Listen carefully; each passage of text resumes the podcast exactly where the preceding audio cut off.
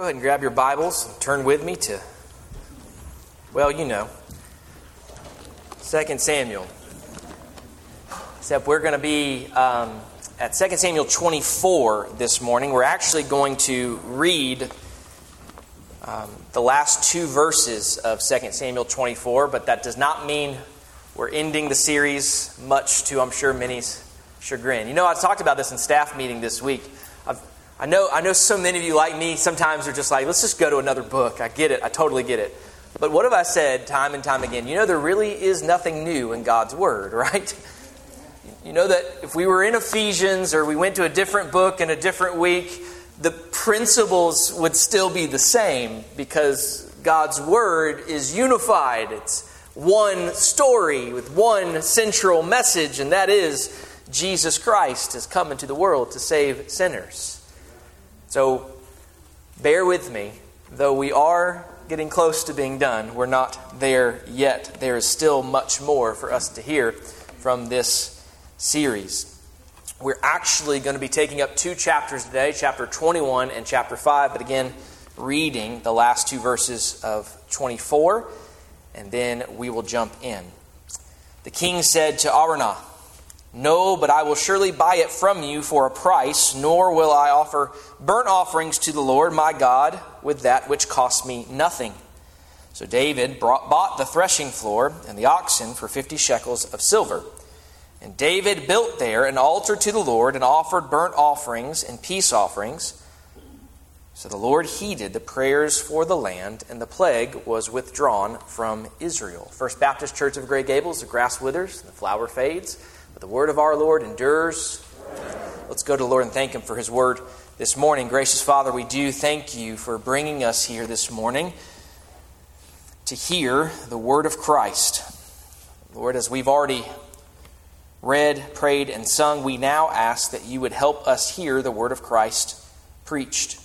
Lord, I ask for your help to preach with boldness, empowered by your Spirit. I pray for help for your people to hear with ears empowered by your Spirit, that the word of Christ might dwell with us and in us richly today. I ask if there are any here who do not yet know you through your Son, that Christ would be magnified in their sight, that they would be brought to repentance and faith in him and enter into this most beloved family. Father, in all these things, would you be glorified in our midst, we pray, in Jesus' precious name. Amen. Amen. Thank you. You may be seated. All right. Last week, we considered together the movement from feast to famine. Okay? Section 4, as we saw, there's four big parts in 2 Samuel, then an epilogue. Section 4, that big chunk from 2 Samuel 9 to 20, it began with the lame and orphaned Mephibosheth being adopted by David, treated like a son brought to the king's table. And then this final section, the epilogue, begins with famine and ends with plague. So, as we consider these chapters as one literary unit, it's worth noting that they're structured as what we call a chiasm. I'm going to ask you to turn on hermeneutics and not to yawn just quite yet. But if you were there Wednesday night for our Daniel study, you'll notice that this is a literary structure. It may be new, but it's not complicated. It, it's a device used in literature that aids and helps in memory, but often is used to bring attention to a certain specific point. The structures can be various. It can go A, B, A, with B being the main point, or A, B, C, B, A, with C being the main point, or as we have today, A, B, C, C, C, B, A, right? Back to the main point, something like that. But it, it works in and works back out as a poetic device. And here you see actually a very good example of a chiasm. It's there on the screen here for us this morning. In chapter 21, we start by seeing the sin of Saul, the consequence of that sin in a famine. We see the sacrifice of seven sons and the removal of that curse, the famine. So I'm going to call that salvation. We see the same thing in chapter 24 in that story sin, consequence, sacrifice, and ultimately salvation. Now you move inwards a little bit from chapter 21, 15 to 21 25, you have the list of David's mighty men. And that's coupled with the other side, starting in chapter 23, verse 8, with another list of David's mighty men and their deeds. And what do you have? Smack dab in the middle there, in C, you have David's song and David's last words. See the structure? Now, why in the world do you need to know that? Isn't that what you do at your study time and not important for us? No, the reason I'm bringing that to our attention is because this is what we're going to do. We're going to take up chapter 21 and 24, overlaying them, considering them together to see the flow of both chapters that communicate a similar message in order to arrive at the big idea that's actually found in both. We will actually be doing the same thing the next two weeks.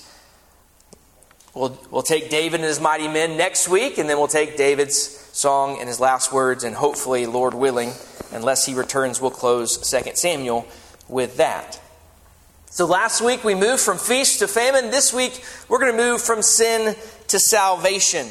Next week we're going to take up what I would refer to as sword and spear. And then in two weeks we'll take up the middle section and look at the king and his glory. So we got a lot of ground to cover this morning, don't we? You ready for this? Let's do it.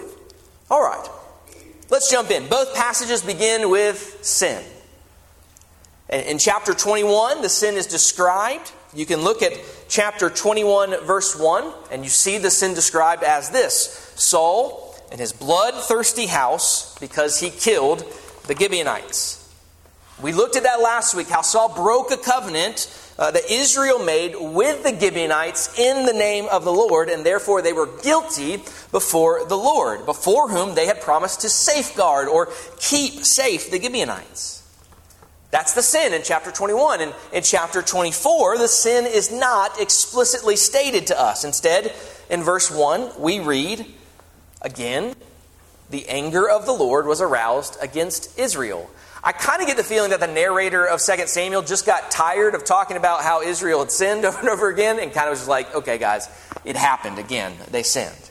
But therefore, it's a good and necessary inference that Israel had sinned against the Lord. The Lord's anger is not kindled against Israel for no reason. We've, we've read 23 chapters up to that point. We know that's the case. Israel had sinned against the Lord, and therefore his anger was kindled against them.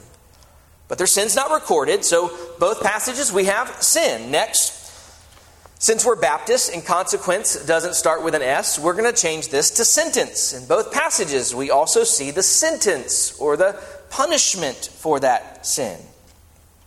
In chapter 21, we considered again last week at some length there was three years of famine, year after year. That was the sentence for the sin. In chapter 24, the punishment's actually a little bit more complicated. The punishment is a census that creates the occasion for a plague. The plague in chapter 24 is not because the anger of the Lord was kindled against Israel, not directly anyway. The pestilence or plague is because of David's census. That comes because the Lord incited David to take a census in order to punish Israel. Did you hear what I just said? Because if you're paying attention, that might actually blow your mind. Let me say it again in case you weren't. The anger of the Lord being kindled against Israel is not the direct cause for the plague we see in chapter 24. The census is. But if you trace David's census back, why does it happen? It happens because, according to chapter 24, verse 1, the Lord says he moved David against them to say, Go number Israel and Judah. So get this. The Lord incites David. David takes a census. And David's heart strikes him because he sinned against the Lord. And the Lord brings judgment upon David and Israel.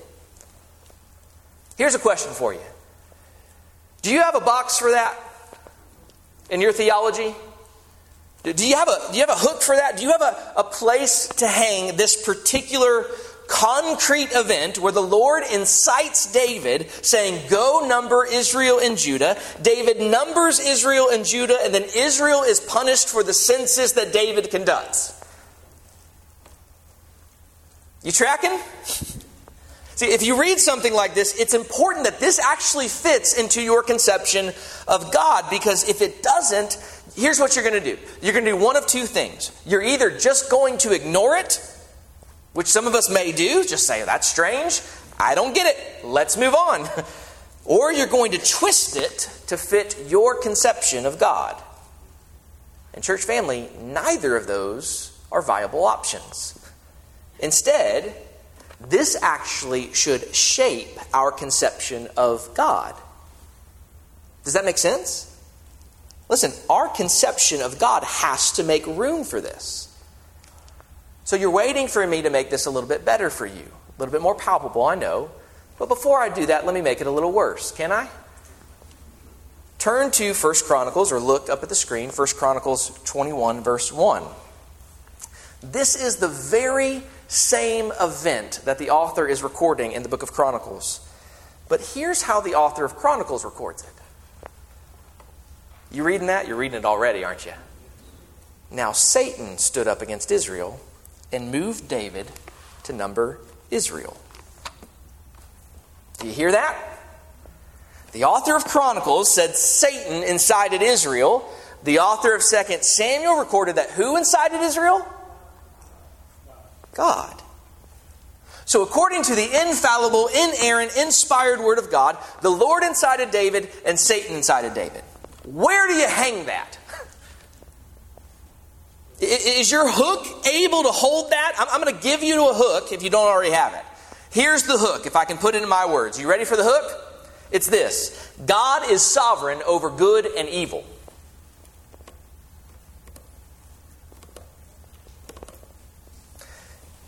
I'll say it again. God is sovereign over good and evil. The Bible clearly teaches this everywhere, not just in 2 Samuel. It teaches it all over the place. But as we talked about, in fact, we had, a, a, I think, a Sunday school lesson not too long ago where we had a yes or no question, and the answer made like 10 more questions. I feel like this is a question that maybe needs a little bit more answers, doesn't it? Otherwise, y'all might leave the church. All right. The Bible teaches this everywhere, but there's a few things we need to understand before we understand this better. First is this we need to remember this God is perfect. That's the first thing we need to remember. If we're going to understand this huge theological hook we have to have that God is sovereign over good and evil, we've got to remember that God is perfect. And I would actually argue that this is the starting place in other words, as we're allowing our hook to be reshaped and fashioned, our theological box to be shaped and fashioned not by our idea of God, but by the revelation of His Word that tells us about this God, right? As we're allowing that to happen, um, what we don't do is, in order to fit what the Bible reveals about who the Lord is, we don't just straight jettison something that we already know the Bible says clearly, especially in its clearer places. The scriptures themselves are the only infallible interpreter of scripture ever. So when the Bible says in Deuteronomy chapter 32 that the Lord, his work is perfect, for all his ways are justice, that's a clear statement, isn't it? It's a proposition. We don't take that, then come to a text like this, and for a moment think, well, maybe all his ways aren't justice. This, however we interpret it, must fit with that. All of his ways are perfect, and all of his ways are just. So God is perfect. Second, God's sovereignty over good and evil is thoroughly biblical. God's sovereignty over good and evil, it is thoroughly biblical. And it begins in Genesis chapter 1 when the only true and living God creates all things for his own glory. There is no evil present in that act, and yet our understanding of God's sovereignty starts there in the beginning God. Everything apart from God is derivative of him. Everything apart from God is created by him. He alone is the only immutable, eternal, omniscient, omnipresent being that exists. He is completely separate. He's the only one who is above all, over all, and in all. He's the one who doesn't just know the beginning from the end, but actually declares the end from the beginning. He speaks it in such a way that it will come to pass. He is therefore the first cause of all things. The 1689 London Baptist Confession says this well in chapter 3, paragraph 1 of God's decrees. It says, God hath decreed in himself from all eternity by the most wise and holy counsel of his own will, freely and unchangeably all things whatsoever comes to pass. Which things? All things. Whatsoever comes to pass. If it comes to pass, he's decreed it. Like, like is that your God? Because it's the God of the Scriptures. That's the hook. If it's not, you actually have a less than biblical understanding of who God is. God is who He is. He reveals to us who He is, and we receive His revelation and believe it. Amen.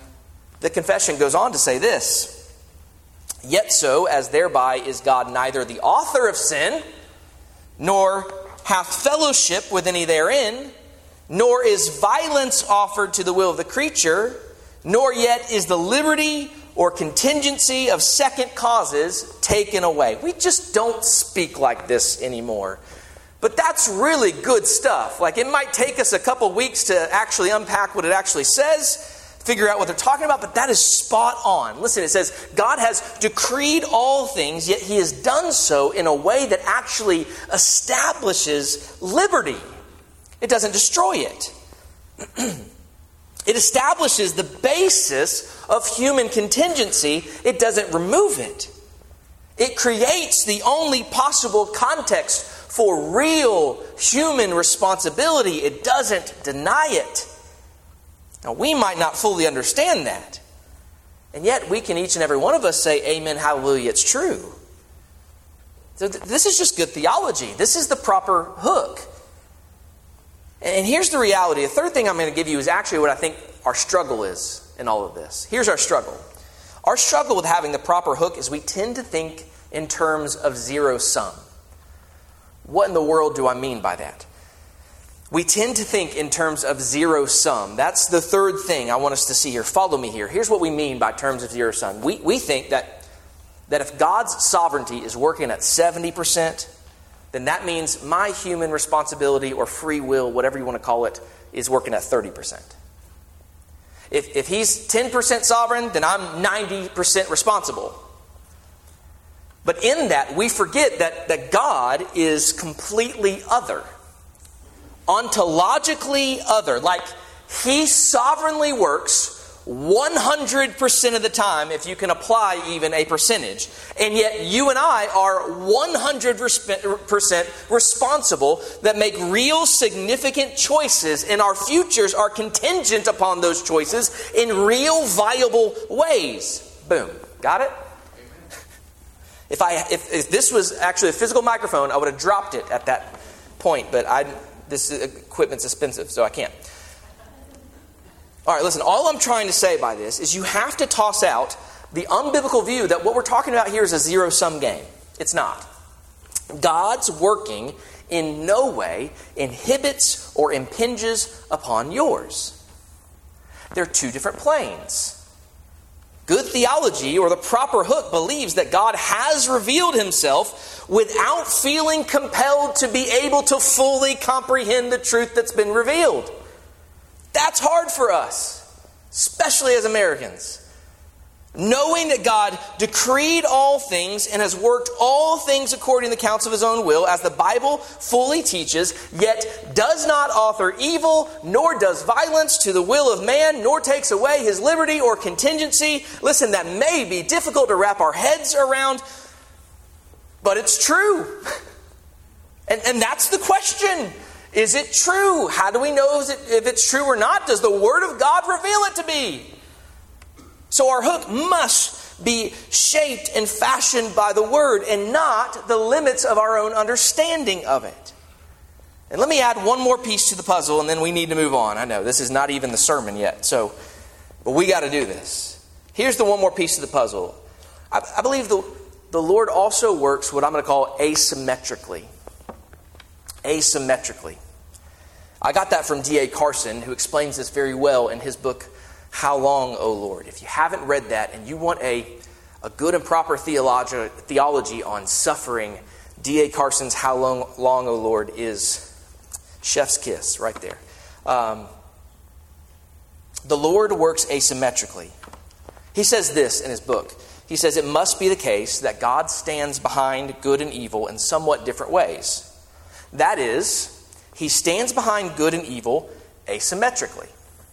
To put it bluntly, God stands behind evil in such a way that not even evil takes place outside the bounds of his own sovereignty.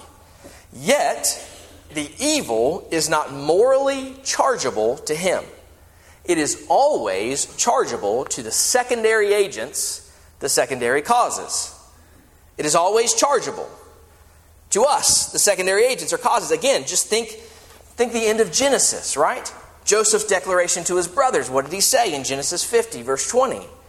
When they come seeking his forgiveness, he says, But as for you, you meant evil against me, but God meant it for good.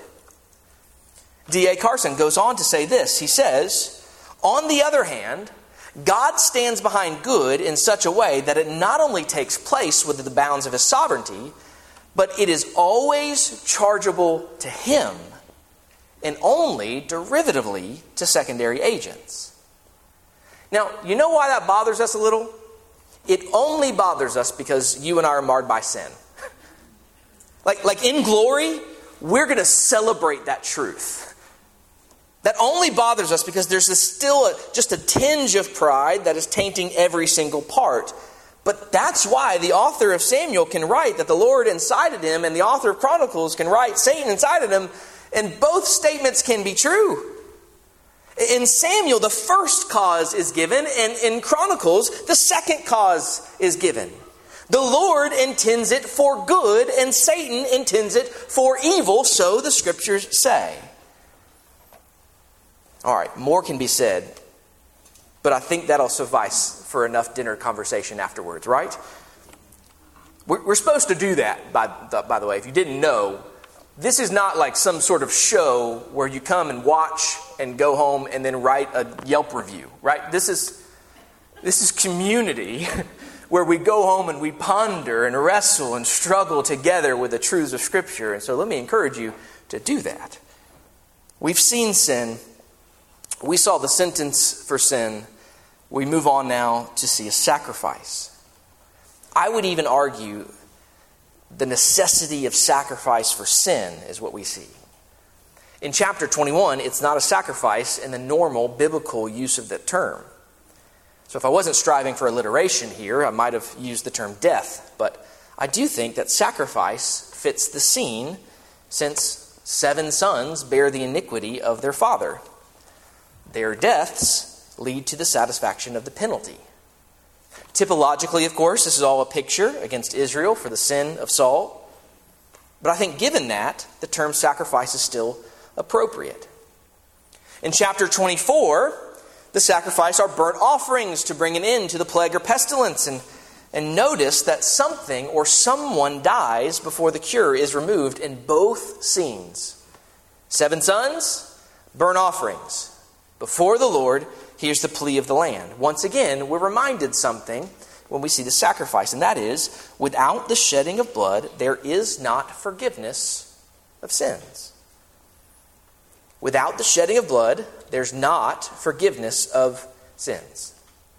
It's clear in all the scriptures. Leviticus chapter 17, verse 11 says, For the life of the flesh is in the blood, and I have given it to you upon the altar to make atonement for your souls for it is the blood that makes atonement for the soul. Or as Paul puts it in Romans 6, the wages of sin is death. That's the penalty. To say it a slightly different way, what is owed for sinning is your life. That, that turns us back to Genesis 2, does it not? What does the Lord say in Genesis 2:17? For in the day that you eat of it, you shall surely die. In the Bible, this is repeatedly established. A death penalty, a death is the penalty that must be paid in order to reverse the curse. And not just the sacrificial system given to Israel at Sinai. We see this over and over again in other ways as we do here in our text. This motif, particularly in this book, has been especially heavy since the fall of David in chapter 11. And I think it's important to notice as we're picking up these pieces, it's almost as though the author of Samuel, human or divine, is not just pointing to the need for a sacrifice. It seems he may be pointing to the need for the death of a son, specifically the son of a covenant breaker, maybe a son of Adam without sin. And here we're reminded of the central lessons of the sacrificial system. I'm just going to read these through. If, you, if you're writing notes and you don't have a bulletin, these are printed in the bulletin. If you're writing notes, grab a bulletin and copy these. Leave room for it. Here are the central lessons of the sacrificial system one, the wages of sin are death. Two, the wages must be paid. Three, the wages are actually transferable. That is, the Lord will accept a substitute. Praise God. Number four, the payment will remove the debt and reverse the curse. We see that over and over again. That, of course, is a whole nother sermon, but I'm trying to shorten 2 Samuel for you guys, okay? We see that over and over again in our passages, chapter 21 and 24. But finally, the last piece in both chapters, there is salvation sin, sentence, sacrifice, and salvation. Notice that both passages in chapter 21 and 24 end with a very similar line. If you turn to 2 Samuel 21, in verse 14, the end of that passage, that section, ends with this. And after that, God heeded the prayer for the land. Chapter 24, at the end of the book of Samuel, the whole thing ends with So the Lord heeded the prayers for the land, and the plague was withdrawn from Israel. So, in both cases, God responded specifically to the plea for the land, reversing the curse, removing the famine in chapter 21, and the plague and pestilence in chapter 24. This is a reminder, and those of us who are less familiar with the Old Testament are sometimes surprised to hear this, but you need to. It's a reminder that you are saved primarily from the wrath of God. You know that, right? We, we tend to use that term, I'm saved, as if I'm saved from hell, or I'm saved from the devil, or I'm saved from sin. No, primarily, if you're saved, you are saved from the wrath of God. You're not saved from the devil. The quintessential picture of salvation is being brought out from under the wrath of God. It is for this reason that Christ hung on a tree, that he might become a curse for us that he might consume the wrath of God against us. Hebrews chapter 9 speaks of this at length. Just add it to the reading. So here we are. We've traced out the flow from these two passages. We've seen their similarities, and, but I want to circle back now and look at each individually quickly, considering a big idea that's communicated through both. So, starting in chapter 21, we saw the sin, the sentence, uh, the sacrifice, the judgment against sin really serves as the occasion for this. Chapter 21, we see a reminder that the Lord has promised to save sinners. In chapter 21, that's what we see a reminder that the Lord has promised to save sinners. There was a famine in the land, so David inquires of the Lord. Now, I know since we're reading this and we've been longing for that, right? We've been looking, David, you inquired of the Lord, great job. How long did this famine last? Three years. What took the boy so long, right? Three years, and then he inquires of the Lord, and then it's, it's, it's not going to get that much better. So he seeks the Lord, presumably after three years. The Lord reveals that the famine is due to the unatoned blood guilt on the house of Saul. And so follow this now. David, after finally inquiring of the Lord, then inquires of the Gibeonites about what to do. That's worth pondering. David goes to the Gibeonites in order to determine how to make atonement so that the Gibeonites may bless the heritage of the Lord. Is that right or wrong? Should, should David have sought out the Gibeonites in order to know how to atone for the sin of Saul? I don't see here, maybe you do, a single inquiry or question about how the Lord would like this sin to be atoned for. Do you? In fact, the Lord's already told Israel how to atone for this sin, hasn't he? David, doesn't he know this? How to atone for blood guilt since he's the king? He's got a rewritten copy of the law of God and he reads it every day, right? That's what kings were charged to do. Wasn't this exactly why the sin offering was given according to Leviticus chapter 4? That says this in verse 22 When a ruler has sinned and done something unintentionally against any of the commandments of the Lord his God and anything which should not be done and is guilty, that's like the exact situation that David's in, right? He didn't know why this had come upon the land. Yet a ruler in Israel had sinned. The law says this in verse 23 Or if his sin, which he has committed, comes to his knowledge, he shall bring as his offering a kid of the goats, a male without blemish. The Lord has given David a way to make atonement. But David says, Let me ask the Gibeonites, who barter then for seven sons. And David, I would argue foolishly, gives the seven sons to be hung in their place. And then we read in verse 9 So they fell, all seven together, and were put to death in the days of harvest, in the first days. And then there's this statement. When we're reading narrative, remember, it's not going to tell you these things, it's a narrative, but the author puts them there intentionally. This statement in the beginning of barley harvest. Now, being a steward of God's word, your heart skips a beat there, right? Remembering the sermon I preached in like 2019 on the harvest. Don't you get excited? There's hope. They were put to death on the first days of harvest, the barley harvest. Well, let's go back. You have to understand the significance of the barley harvest to understand why any of that's important. What does that mean? Again, this is something we just read over in the scriptures but don't dwell upon it. Well, in a agrarian society, harvest time was a joyous time. It also became an important part of Israel's calendar. So when the writer says it's the beginning of the barley harvest, we know it was roughly the end of March, beginning of April, the first month of the Jewish calendar, which meant the barley harvest coincided with the Passover feast. It's worth pondering for a moment. It's actually probably the most important piece for our interpretation of this passage. See, if, if you know David's history, the barley harvest has already played an important role in the origin story of King David, hasn't it? Think for just a moment at the very end of the book of Ruth, chapter 1. That's the origin story of David. You remember Naomi, don't you? She had a husband, two sons, just like Rizpah in chapter 21. She leaves Israel because of a famine in the land. So they go to Moab.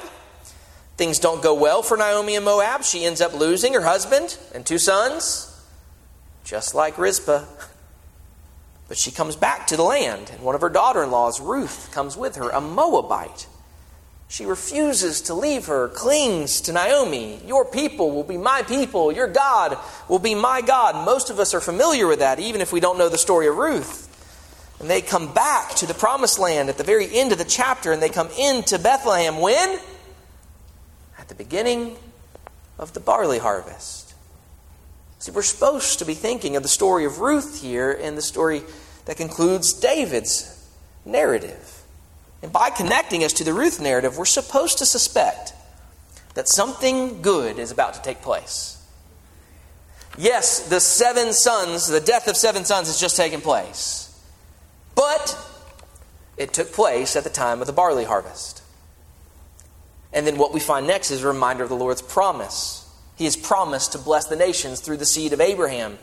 Insert sermon from last week, right? What do we see Rizpah doing? She's driving away the birds of the air and the beasts of the field. It's that picture of Abraham over the cut carcasses as the Lord's preparing to walk through them himself, making covenant with Abraham, promising to bless the nations through him. We were called, it's also in Deuteronomy chapter 28 when part of the curse was there is no one to drive away the birds of the air and beasts of the fields. So, our minds in seeing this mother as she mourns for her children, driving away the birds of the air and beasts of the fields, we're brought back to that. We're reminded what the Lord has promised and that the promise of the Lord will prevail. So, in the end, David gathers to bones, the bones of the deceased and places them in a tomb, removing them from the threat of the birds and the beasts into the safety and rest of a tomb. And then the Lord answers the plea from the land. And we're reminded between the Lord and Abram, the covenant securing the promise of God to secure the nations through him and his seed.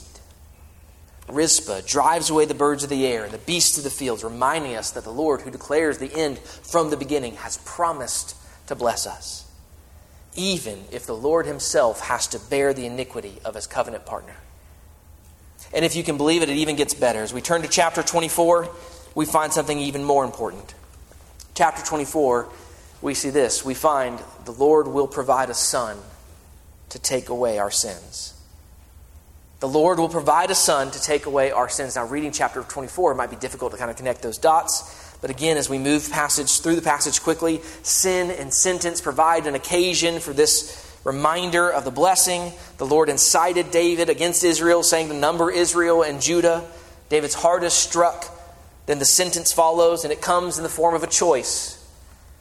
The Lord says, Three years of famine, three months of foes, or three days of pestilence, David, you choose. Interestingly enough, David doesn't choose any. Instead, he chooses the Lord. He says in verse 14 of chapter 24, And David said to Gad, I'm in great distress. Please let us fall into the hand of the Lord. For his mercies are great. But do not let me fall into the hand of man. In a sense, he really just said, not option A or C, just B. Or, no, I'm sorry, option A or C, just not B. Doesn't want the foes. So, three days of pestilence is what he receives. And then we go from seven sons of Saul to 70,000 sons of Israel. And here's this picture in the narrative of the wrath of God coming and it's, it's reaching up to Jerusalem. David's at the head of the nation there, and that's the scene. It's an angel bringing the pestilence. It's Israel striking down. 70,000 sons fall due to the plague, and then the hand reaches just toward Jerusalem, and the Lord says, That's enough. He says, Stay the hand. Now, where have we seen that before? What does that remind us of? Well, it's interesting to know where this event takes place. This event takes place on Mount Moriah. You want to know the significance of Mount Moriah? You want to know where Mount Moriah is? It's where Abraham took his son Isaac to offer him as a sacrifice to the Lord, because the Lord commanded him to do so. And Abraham, in obedience, he took his son up to the top of Mount Moriah. He built an altar, he placed his son upon it. Then it says that Abraham prepared to strike him with a knife, and the angel of the Lord says, in the English translation, it's do not lay your hand upon the boy, but in Hebrew, it's actually the same word here for this angel stretching out his hand against Jerusalem to destroy it. Stay your hand, the Lord says. Then Abraham looks over and he sees the ram in a bush, and so instead of offering a son, there's a substitute the ram takes the son's place. His blood is shed instead of Isaac, and Abraham calls the place, the Lord will provide. This whole scene, it recalls to our minds that scene We've got Rizpah driving the birds of the air and the beasts of the field away. And then we move to the counterpart at the other end of the chiasm. We have this picture of, of this hand once again ready to deliver that final blow of judgment to the people of Israel that will destroy Isaac, that will destroy Jerusalem, that will destroy David, and the Lord intervenes. Instead, David offers a sacrifice the Lord has provided. And all of a sudden, a lot of things seem to make sense. The overwhelming death of sons here at the end of 2 Samuel starts to make more sense to us. All of a sudden, the death of an unnamed innocent son who died instead of David in chapter 12 makes sense. All of a sudden, Absalom hanging from a tree so that David can return from exile starts to make more sense. The seven sons who die in chapter 21, they point us in the same direction. And, and before we get to the cross, David's rise and fall reminds us that we are still waiting on the one that the Lord will provide. And in the fullness of time, he would provide his own son, but he would not spare him. He would not stay the hand, but send him in the fullness of time to take on our flesh and blood, that he might ascend to the Mount of Moriah and hang upon that cursed tree, becoming a curse for us. And that curse was poured out and quenched forever. So it turns out that from sin to salvation, isn't just the flow of 2 Samuel 21 and 24, it's actually the story of the entire Bible. As we move toward closing, I, want to quickly just offer this. It's one thing to think about these things in terms of their literary beauty, and I hope, I hope you've seen afresh the scriptures in the way that, that this is a literary masterpiece the Lord has given us in the revelation of His Word. They're just incredible and beautiful the way the author, the divine author, tells the story. But here's what we have to remember we are recalling history. So, the God in whose presence we've met today is the exact same God who spoke with Abraham on Mount Moriah, declaring the end from the beginning, knowing that there was a day, about a thousand years later, when he would speak with David on that very same mount. And all of it, every bit of it, was decreed before the foundation of the world. That's our God. So, so when we think about His promise to provide, and you and I, in the midst of the craziness that is life, are longing for the fulfillment of that promise and the return of Christ, remember, He is no less active right here, right now, than He was back then. The world looks like it's fallen apart, doesn't it? I mean, just crazy upon crazy upon crazy, and yet as you watch it, know that my Father is behind it. No, there is nothing that is taking place outside the bounds of His sovereignty. So, who shall we fear?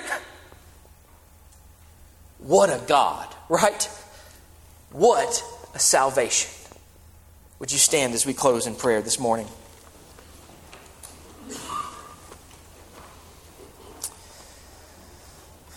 Gracious Father, thank you for being so faithful to your promise throughout.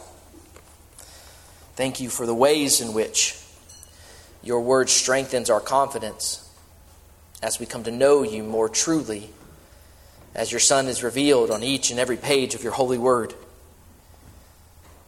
Lord, would you remind us that you are sovereign over all things, that your Son, this very minute, holds the entire cosmos together by the word of his power. So, whom shall we fear? Help us, your people, to stand this week in grace and in mercy. Help us to abound in love. Help us, Lord, to worship you in spirit and truth as we stand in awe of a God who will bring to completion that which you have began among us. We pray this in Jesus' precious name. Amen.